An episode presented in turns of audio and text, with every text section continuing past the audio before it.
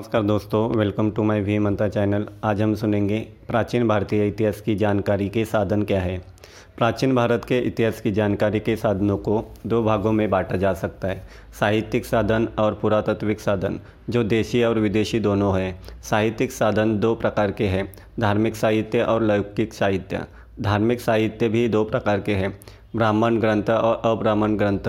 ब्राह्मण ग्रंथ दो प्रकार के हैं, श्रुति जिसमें वेद, ब्राह्मण, उपनिषद इत्यादि आते हैं और स्मृति जिसके अंतर्गत रामायण, महाभारत, पुराण स्मृतियाँ आदि आती है। लौकिक साहित्य भी चार प्रकार के हैं, ऐतिहासिक साहित्य, विदेशी विवरण, जीवनी और कल्पना, प्रधान तथा कल्प साहित्य। पुरातत्विक सामग्रियों को तीन भाटों में, भागों में बांटा जा सकता है।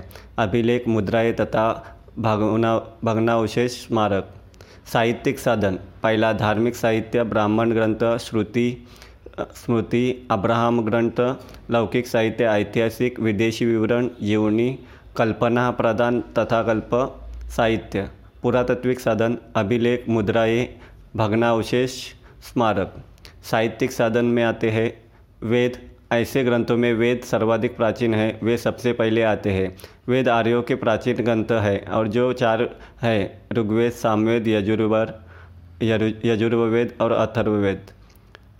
पारंपरिक युद्ध अनारसों, दासों दासों या दस्युओं से उनके निरंतर संघर्ष तथा उनके सामाजिक, धार्मिक तथा आर्थिक संगठन की विशिष्ट मात्रा में जानकारी प्राप्त होती है। इसी प्रकार अथर्ववेद से तत्कालीन संस्कृति तथा विधाओं का ज्ञान प्राप्त होता है। ब्राह्मण, वैदिक मंत्रों तथा संहिताओं की गद्य टिकाओं को ब्राह्मण कहा जाता है। पुरातन ब्राह्मण में ऐतरीय, शतपथ पंचवीर्ष तैतरीय आदि विशेषपूर्ण महत्व है। उपनिषद, उपनिषदों में बृहदानर बृहदारण्यक तथा छांदोय सार्वधिक प्रसिद्ध है। इन ग्रंथों से बिंबिसार के पूर्व के भारत की अवस्था जानी जा सकती है। परीक्षित उनके पुत्र जन्मेजय तथा पश्चातकालीन राजाओं का उल्लेख इन्हीं उपनिषदों में किया गया है।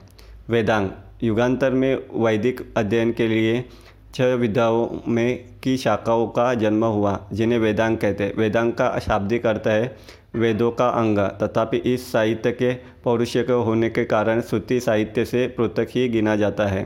स्मृतियाँ स्मृतियों को धर्मशास्त्र भी कहा जाता है। श्रस्तु वेद विजय, विज्ञेयो धर्मशास्त्र तो वस्मृति।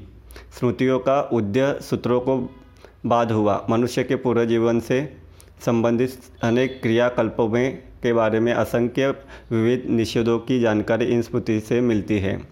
महाकाव्य, रामायण की रचना महर्षि वाल्मीकि द्वारा पहली एवं दूसरी शताब्दी के दौरान संस्कृत भाषा में की गई थी।